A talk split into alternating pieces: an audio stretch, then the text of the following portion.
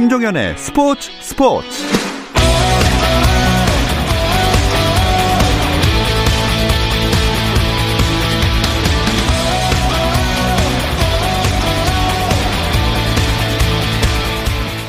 스포츠가 있는 저녁 어떠신가요? 아나운서 김종현입니다. 오늘 하루 스포츠계를 돌아보는 스포츠 타임라인으로 김종현의 스포츠 스포츠 출발합니다.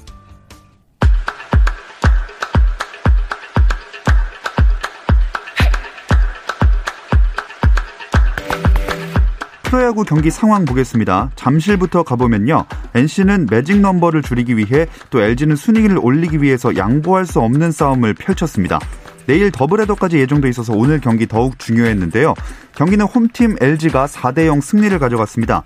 또 수원에서는 순위를 지켜야 하는 KT와 지키고 올라가야 하는 두산이 만났습니다. 어, 이 경기도 4대 0이었는데요. 이번엔 원정팀 두산이 승리를 챙겼습니다. 또 광주에서는 갈 길 바쁜 기아와 SK가 만났습니다. 이 경기도 5대 3 기아가 2점 차 승리를 거뒀고요. 대구에서는 롯데와 삼성의 경기가 펼쳐졌는데요. KT에게 2패를 당한 롯데는 5위 두산과 4경기 차가 됐었기 때문에 더 이상 멀어지면 포스트 시즌은 힘든 상황이었습니다. 자, 경기는 7대 3 삼성이 넉점 차 승리를 거뒀습니다. 또 대전에서는 손혁 감독이 떠난 후 첫 경기에서 승리한 키움이 한화와 맞붙었는데요. 이 경기는 조금 전에 끝이 났습니다. 한 점 차의 팽팽한 승부 7대 6 한화의 승리였습니다. 메이저리그에서는 뉴욕 양키스가 아메리칸 리그 디비전 시리즈 4차전에서 템파베이 레이스를 5대 1로 꺾었습니다. 이로써 두 팀은 5차전에서 챔피언십 시리즈 진출 여부를 가리게 됐고 템파베이의 최지만은 4타수 1안타로 두 경기 연속 안타를 쳐 메이저리그 포스트 시즌 통산 7번째 안타를 기록하며 한국인 메이저리거 최다 안타 신기록을 썼습니다. 휴스턴 에스트로스는 오클랜드 애슬레틱스를 11대 6으로 꺾고 시리즈 전적 3승 1패로 아메리칸 리그 챔피언십 시리즈 무대에 올랐고 내셔널 리그에서는 LA 다저스가 샌디에이고 파드리스를 12대 3으로 완파하고 3연승으로 챔피언십 시리즈에 진출했는데요. 다저스는 챔피언십 시리즈에서 오늘 마이애미 말린스를 7대 0으로 이기며 3연승을 기록한 애틀랜타 브레이브스와 맞붙게 됐습니다. 2020-21 프로농구 개막전에서 강력한 우승 후보 서울 SK가 25득점을 한 김선영의 활약을 앞세워 울산 현대모비스를 88대 85로 이겼습니다. 원주 경기에서는 DB가 삼성을 97대 90으로 꺾었는데요.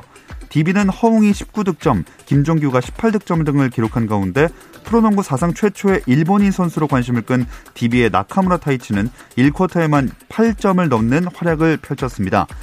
그리고 안양 KGC 대 인천 전자랜드의 경기도 펼쳐졌는데요. 이 경기 막판까지 접전을 기록한 끝에 98대 96 인천 전자랜드가 승리를 챙겼습니다.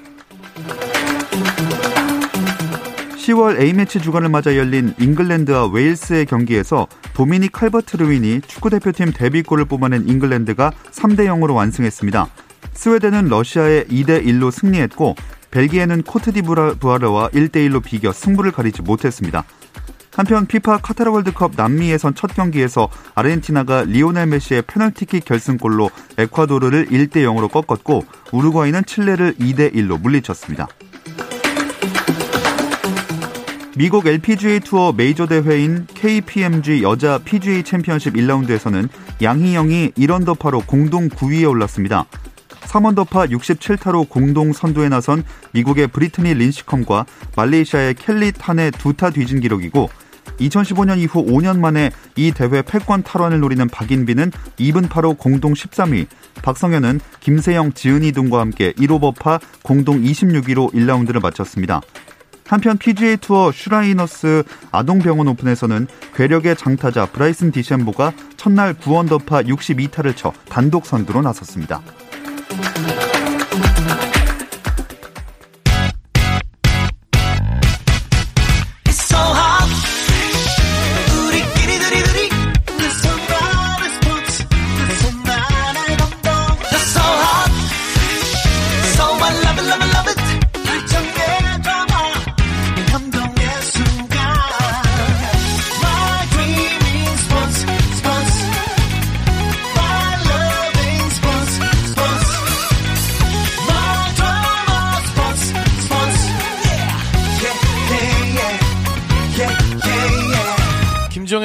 스포츠 스포츠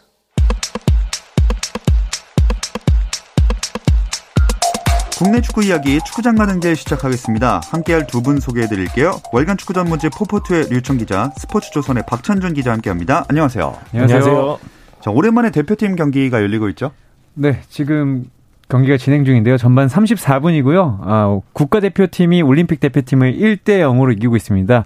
아, 전반 14분에 국가대표팀의 왼쪽 풀백 이주용 선수가 아, 침투하다가요. 왼발로 접은 다음에 오른발 중거리 슛을 날려서 아, 같은 팀의 송범근 골키퍼를 무너뜨리고 네. 지금 국가대표가 1대 0으로 앞서가고 있습니다. 네, 현재 전반 34분 진행되고 있는 상황이고요. 한글날에 열리는 경기인 만큼 한글 유니폼을 입고 맞대결을 펼치고 있잖아요. 예, 맞습니다. 대한축구협회가 이제 오늘 경기가 펼쳐지는 9일이 한글날인 만큼 이제 한글 이름이 들어간 유니폼을 기획했는데요. 한글의 우수성과 한글날의 의미를 기억하는 의미였는데 그래서 선수단의 등에 새긴 이름뿐만 아니라 양침, 코칭 스태프도 이제 트레이닝복 가슴 부분에 한글 이름을 새겨 넣었습니다. 벤투가 PB가 아니라 벤투라고 아, 새겨져 있습니다. 예. 네, 굉장히 또 한글날을 맞아서 의미 있는 유니폼을 입고 뛰고 있고요. 이 국내파로만 대표팀이 꾸려졌기 때문에 어 얼핏 보면은 두 팀이 크게 달라 보이지 않기도 하거든요. 그 특징들을 좀 짚어주실까요? 어 일단 선발 명단으로 봤을 때는 국가대표팀에서는 김지현 선수와 원두재 선수가 이제 첫 경기를 치르고 있고요. 올림픽 대표로는 이제 포항의 송민규 선수가 데뷔전을 치르고 있습니다. 어, 두 팀 모두 이 나온 걸로 보면 포메이션은 4-3-3 이고요. 어쨌든 벤투 감독과 김학봉 감독이 가장 먼저 보고 싶은 선수들로 어, 선발 명단을 꾸린 것 같습니다. 음. 그 그동안 뭐 부상 낙마 소식이 있었는데 이청용 선수가 빠진 게 아쉽네요. 예, 그렇습니다. 1년 7개월 만에 대표팀에 복귀했는데요. 올 시즌 이제 울산으로 돌아와서 굉장히 좋은 플레이를 펼치면서 울산의 선두를 이끌고 있었던 선수인데 이청용 선수 아쉽게도 무릎인대 손상으로 빠졌고요. 대신에 이제 강원에 있는 이현식 선수가 발탁이 됐습니다. 같은 팀의 홍철 선수도 어제였죠. 좌측 무릎 부상으로 소집이 해제가 됐습니다. 대신 상주 상무의 심상민 선수가 대체 발탁됐습니다. 네, 이 선수의 선발 명단을 보면 말씀하신 대로 좀 평가전 통해서 점검할 수 있는 부분들을 좀 뭐가 있는지 알 수 있을 것 같은데 그 어떤 예측을 하고 있을까요?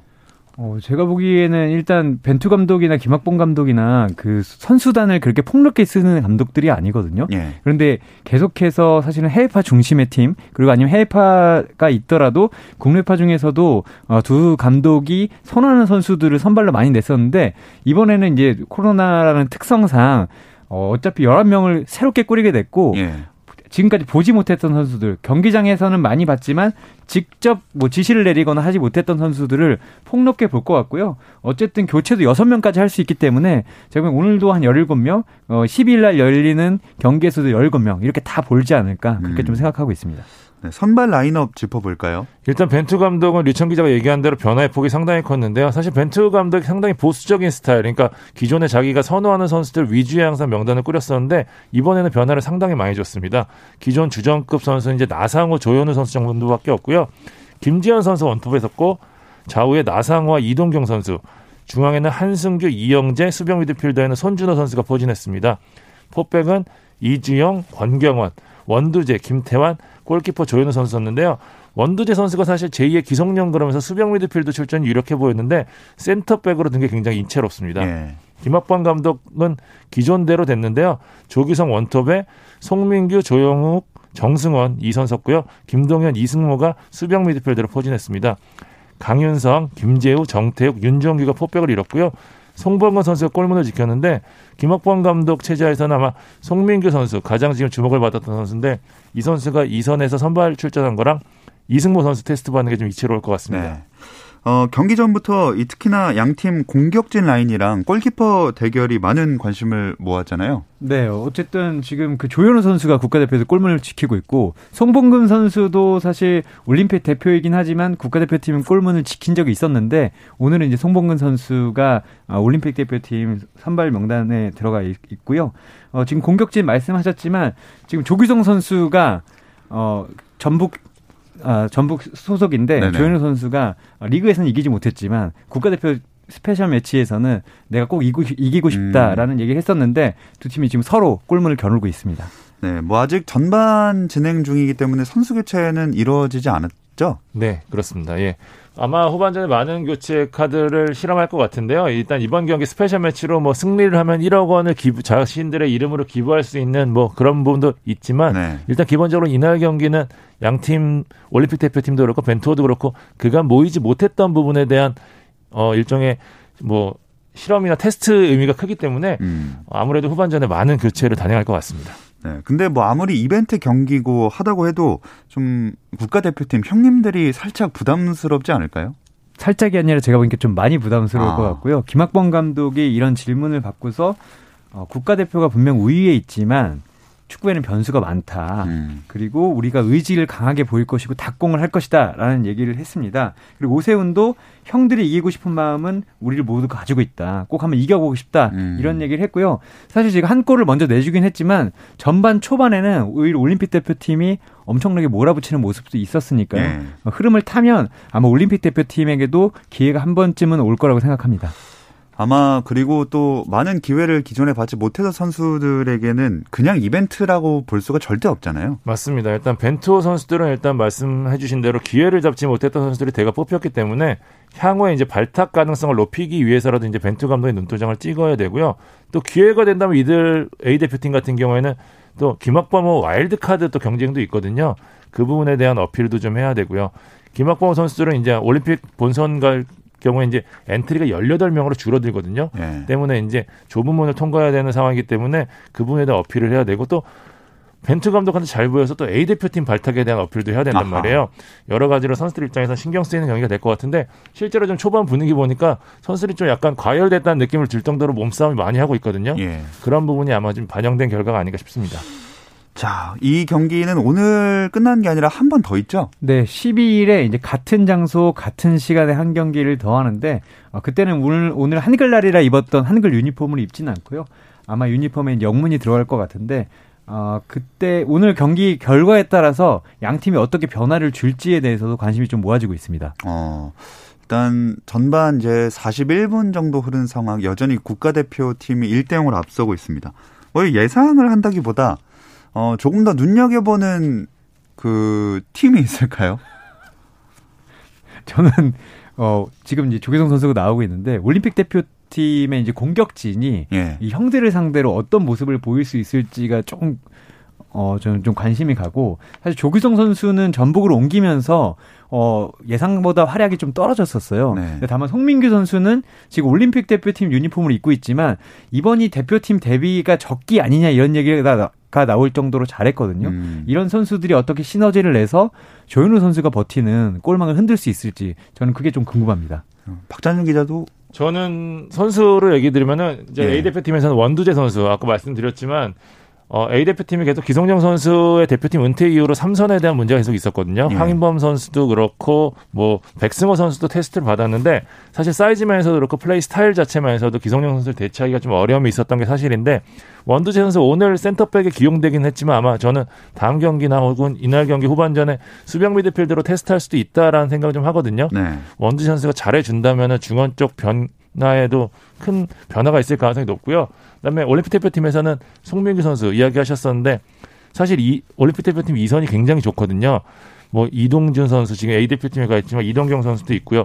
이 선수들이 다 이선에서 잘해준 선수들인데 송민규 선수는 이들과 스타일 자체가 다르거든요. 예.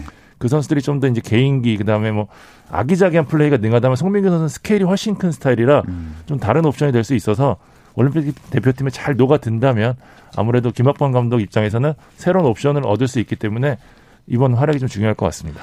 네, 이제 K리그 이야기로 넘어갈까 하는데요. 이 이야기는 잠시 쉬었다 와서 나눠보겠습니다.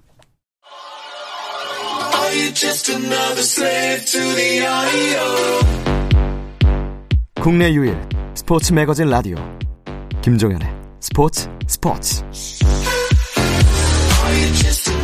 금요일 밤의 축구 이야기 축구장 가는 길 듣고 계시고요. 스포츠조선의 박찬준 기자, 월간 축구 전문지 포포트의 류청 기자 함께하고 있습니다. A매치 기간이라서 K리그1은 좀 휴식기인 상황이겠네요? 네, 네, 아마 지금 선수들이 각자의 집에서 이 경기를 좀 지켜볼 수 있을 것 같고요.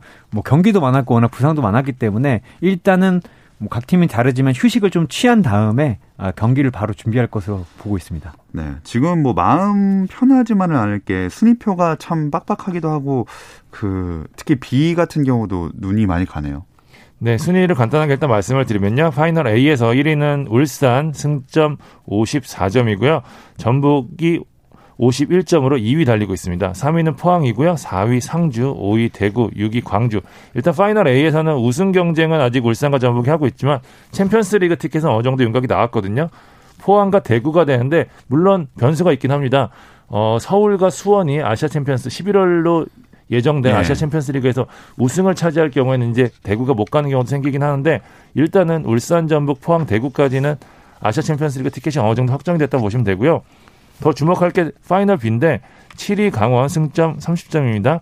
8위 수원 승점 27점, 9위 서울 승점 25점, 10위 부산 승점 24점, 11위 성남 승점 22점, 12위 인천 승점 21점인데 강원 정도로 제외하고는 8월, 8위부터 이제 최하 인천까지 아직까지 다 강등 후보거든요. 네. 여기에 또 서울이랑 인천 간의 승점 차는 단 4점밖에 되지 않아서요. 남은 경기 동안 이제 강등 전쟁이 굉장히 치열하게 벌어질 전망입니다. 진짜 여차 잘못하면 바로 강등이 되기 때문에 긴장을 늦출 수가 없겠는데요. 네, 말씀하신 대로 지금 8위부터 12위까지 모두 다 아, 강등이 될 수 있는 상황이고 이게 또 다득점이 우선인데 이 팀들이 골도 다 제대로 넣지 못하고 있어요. 음. 사실 강원도 승점 차를 보면 강등이 될 수도 있는 순위지만 유일하게 이제 30골을 넘겼거든요. 네. 그래서 강원은 아마 다득점으로 봤을 때도 아, 지금부터 3연패를 해도 떨어질 확률이 거의 없지만 음. 지금 8위 수원이 24골, 뭐 9위 서울이 21골. 그런데 또 인천 유나이트가 최하인데 21골이기 때문에 이 네, 네다섯 팀은 정말 한 번만 더 지면 우리가 강등당할 수도 있는 상황이고 상황이고 이번에는 모두가 알, 알다시피 12위만 바로 떨어지게 됩니다. 예. 이제 구제 당할 수도 없기 때문에 어, 한 번이라도 지면 정말 지옥이라도 음. 갈수 있습니다. 아, 특히나 뭐 파리 수원은 그나마 27점 승점으로 조금 낫다 치는데 서울은 25점 9위 진짜 강등 걱정해야 될 처지네요. 말씀하신 대로입니다. 이제 승점 차가 최하 인천과 4점밖에 되지 않기 때문에 진짜 강등을 걱정해야 되는 상황인데 저는 안일함의 결과라고 보고 싶어요. 그러니까 최용수 감독이 물러나고 나서 이제 김호영 대행이 오고 나서 좀 상승세를 탔고 막판 아쉽게 파이널 A행에 실패하 면서 이제 이쯤 되면 잔류하겠다 뭐 이렇게 구단 모두가 좀 마음을 놓았던 음. 것 같아요. 김호영 대행 사퇴 후에 저는 개인적으로는 아니 무슨 그래도 나름대로 대안이 있겠지라고 했는데 대행의 대행 사태가 벌어질지 정말 몰랐거든요. 저는 박혁순 대행조차도 아마 굉장히 황당했을 거라고 좀 음. 보는데 경험 부족을 드러내면서 지금 2연패 중인데 어, 스플릿 이후에 만약에 3연패로 빠지면은 정말 나머지 두 경기 어떻게 될지 모르거든요. 음. 그렇기 때문에 이제 굉장히 조심스러운 상황인데 저는 서울이 안 겪어도 될 강등 위기를 스스로 자초한 게 아닌가라는 좀 안타까움이 좀 있습니다. 네. 진짜 대행에 대행을 한 게 뭐 규정 같은 건 문제가 없는 거죠? 규정에는 일단 문제가 없고 박혁순 대행이 어쨌든 간에 지금 한 달밖에 맡지 못하는데 이제 경기가 정말 남지 않았기 때문에 끝까지는 갈 수 있을 것 같습니다.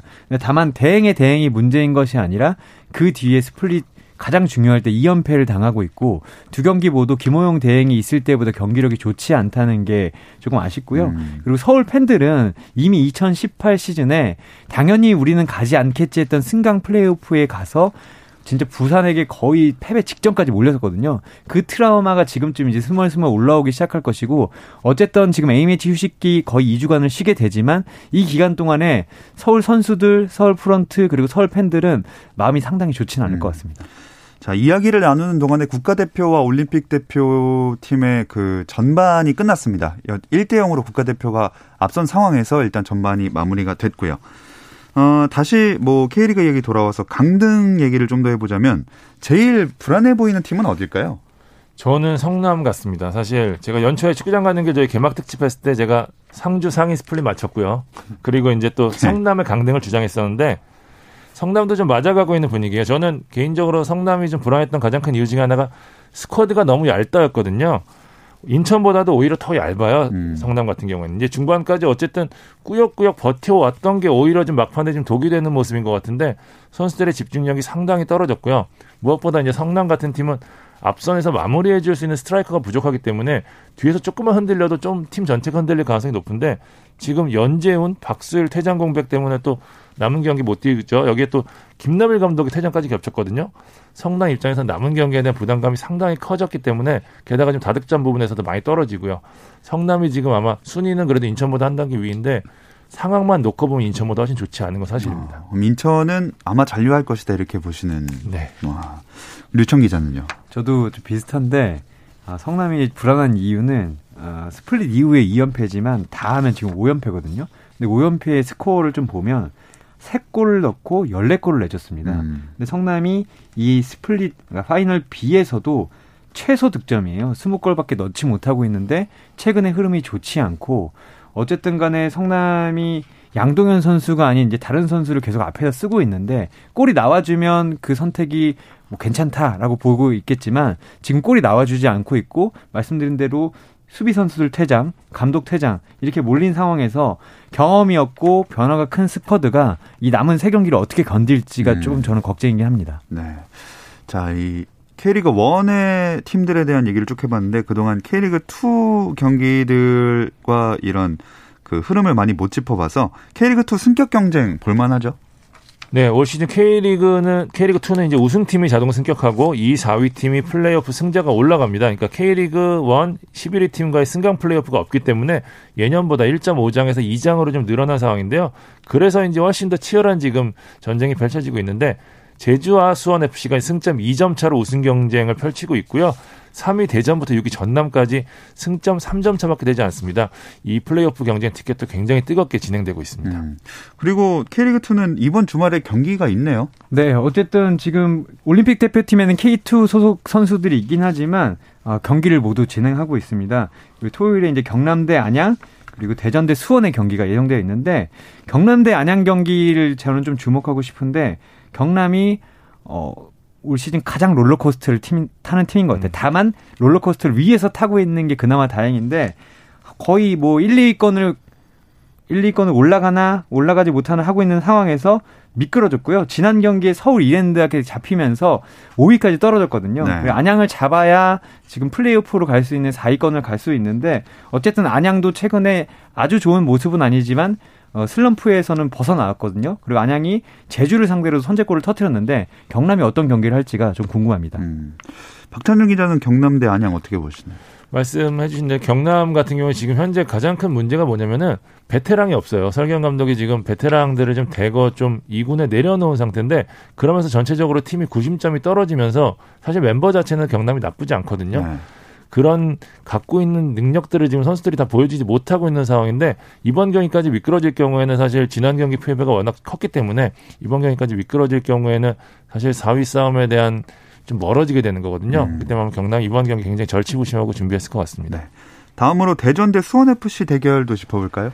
네, 대전과 수원 FC 이제 이름만 보면 대전이 올 시즌에 이제 기업 구단 대전 하나 시티즌을 거듭나면서 당연히 위에 있을 것 같은데 두 팀의 승점 차이가 12점입니다. 어. 이두 팀의 이제 이번 경기가 어떻게 되는 건 순위가 바뀔 일은 없어 보이고 근데 대전은 조금 안타까운 것이 최근 다섯 경기에서 2승 3패인데 여기도 지금 조민국 감독 대행이 팀을 이끌고 있는데 경기력이 올라오지 않고 있습니다. 네. 사실 올 시즌에 황선홍 감독이 있을 때도 안드레를 빼고는 골을 넣지 못하는 모습이 이어졌었는데 최근은 경기력이 더 좋지 않고요. 수원 FC는 제주 유나이티드를 따라가고 있지만 어쨌든 수원FC가 플레이오프를 가도 가장 강할 것이다. 이런 평가를 받고 있습니다. 그래서 이 경기는 수원FC가 대전을 잡느냐 안 잡느냐에 좀 관점에 맞춰주고 있고 대전은 이번 경기를 패하고 서울 이랜드나 경남이 이긴다면 순위가 더 떨어질 수도 있습니다. 음. 대전은 이번 경기를 꼭 잡고 어쨌든 플레이오프를 가더라도 경기력을 높여야 하는 과제를 안고 있습니다. 대전은 순위를 지켜야 되고 수원FC는 1위 제주를 쫓아가야 되고 이런 대결이 좀 펼쳐지겠고요. 일요일 대제는 어떤가요? 어, 11월 오후 1시 반에요. 제주 월드컵 경기장에서 제주와 안산이 붙고요. 같은 시각 잠, 잠실 올림픽 경기장에서는 서울 이랜드와 부천이 맞붙습니다. 오후 4시 전남과 충남 아산이 경기를 합니다. 음, 이것도 하나씩 짚어보겠습니다. 서울 이랜드와 부천부터 한번 볼까요? 네, 서울 이랜드는 지난 시즌에 정말 어려움을 겪고 혹자는 첫 경기 전반 8분 만에 서울 이랜드 시즌이 끝났다라고 호평할 정도로 좋지 않았는데 정정용 감독과 함께 지금 4위에 있고요. 22라운드까지 승점 31점인데 이번에 부천을 잡고 아까 말씀드린 대전 시티즈 대전 하나 시티즌이 수원에게 진다면 3위까지 올라갈 수 있습니다. 아. 정말 좀 천지가 좀 개벽할 일이고 근데 부천은 그 옆에 있는 인천 유나이티드하고 아주 다른 게 어, 인천 유나이티드는 가을부터 축구를 시작하고요. 예. 부천 FC는 가을만 되면 미끄러지고 있는데 올 시즌은 아. 좀 가파르게 미끄러지고 있습니다. 예. 최근 9경기 연속 무승인데 어, 최근에는 2경기 연속 무승부를 거두면서 올라오는 모습을 보여주고는 있지만 여기서 골을 터트릴 선수가 없는 게 좀 아쉬운 실정입니다. 음. 다음으로 제주 대 안산도 볼까요? 제주는 지금 흠이 없는 팀입니다. 그러니까 11경기 무패 행진 달리고 있는데 저는 마지막까지는 안 질 것 같아요. 그러니까 제주가 어느 정도로 지금 좋냐면 외국인 선수 에데를 지금 시즌 중에 중국으로 보냈는데 외국인 선수가 어쨌든 팀에서 차지하는 비중이 대부분 상당히 크잖아요. 그렇죠. 그런 선수를 그냥 보내고도 그냥 보낼 수 있는 팀이 제주입니다 아. 지금. 예, 그렇기 때문에 지금 누가 나가도 뭐 득점해줄 수 있고 수비에서도 굉장히 안정감을 보이기 때문에 물론 안산이 좀 도깨비 팀이긴 하지만 지금 제주의 상황이라면 맞기 힘들어 보입니다. 음, 하긴 1위 제주고 또 안산이 꼴찌이기 때문에 차이가 좀 있는 것 같고요. 전남 대 충남 화사는요? 네, 전남은 올 시즌에 좀 잘 나가다가 6위까지 아, 떨어졌는데 어, 지지는 않지만 이기지 못하는 게 조금 문제입니다. 최근 다섯 경기를 보면 1승 3무 1패인데 어, 시즌 중에 어, 브라질 올림픽 올림픽 대표를 했던 에르난데스 선수까지 데려오면서 어, 전력 보강을 깨했는데 처음에는 골이 터질 듯 하다가 최근에 다시 이제 골이 터지지 않고 있어요. 그리고 음. 수비진에서 아주 작은 실책, 골키퍼의 실책 이런 게 나오면서 살짝 살짝 미끄러지고 있는데 전남도 어쨌든 승점이 30점이기 때문에 3위 대전과 승점이 3점 차이밖에 나지 않습니다. 어쨌든 전남이 충남 아산보다 전력이 좋은 상태고 전남은 충남을 잡고 승점 3점을 노리고 있고 충남은 또 어, 좀 도깨비 팀이에요. 예. 어, 강팀에게 오히려 모, 이기는 모습을 보여주고 있는데 마지막까지 자존심을 지키기 위해서 강하게 나올 것으로 음. 보입니다. 근데 이번 라운드는 아무래도 그 대표팀 차출이 제일 많은 변수가 되지 않을까요? 맞습니다. 이랜드가 아마 큰 타격이 있을 텐데요. 이제 수비의 핵심 자원인 이상민 선수와 김태현 선수가 나란히 올림픽 대표팀에 소집이 됐거든요. 그러니까 핵심 수비수인 만큼 정종현 감독이 굉장히 아쉬울 수밖에 없는데 정 감독이 그러더라고요. 너희가 대표팀 할 때 받은 게 많으니까 어쩔 음. 수 없다라는 이야기도 했는데 굉장히 안타까울 겁니다. 두 선수가 완전 그 수비의 핵이거든요. 이랜드나 일단은 이제 김수환 선수가 그 공백을 메울 가능성이 높은데 일단 이랜드가 수비 조직력을 바탕으로 역습을 때리는데 능한 팀이기 때문에 이 두 선수의 차출이 좀 클 것 같고요. 안양 같은 경우는 이제 맹성훈 선수가 빠져나갔기 때문에 어느 정도의 타격이 있을 것 같습니다. 네, 금요일 밤의 축구 이야기 축구장 가는 길 월간 축구 전무지 포포트의 류청 기자, 스포츠조선 박찬준 기자와 함께했습니다. 두 분 고맙습니다. 감사합니다. 감사합니다. 주말 스포츠 스포츠는 9시 20분부터 함께 하실 수 있고요. 저는 월요일 8시 30분에 다시 돌아오겠습니다. 김정현의 스포츠 스포츠.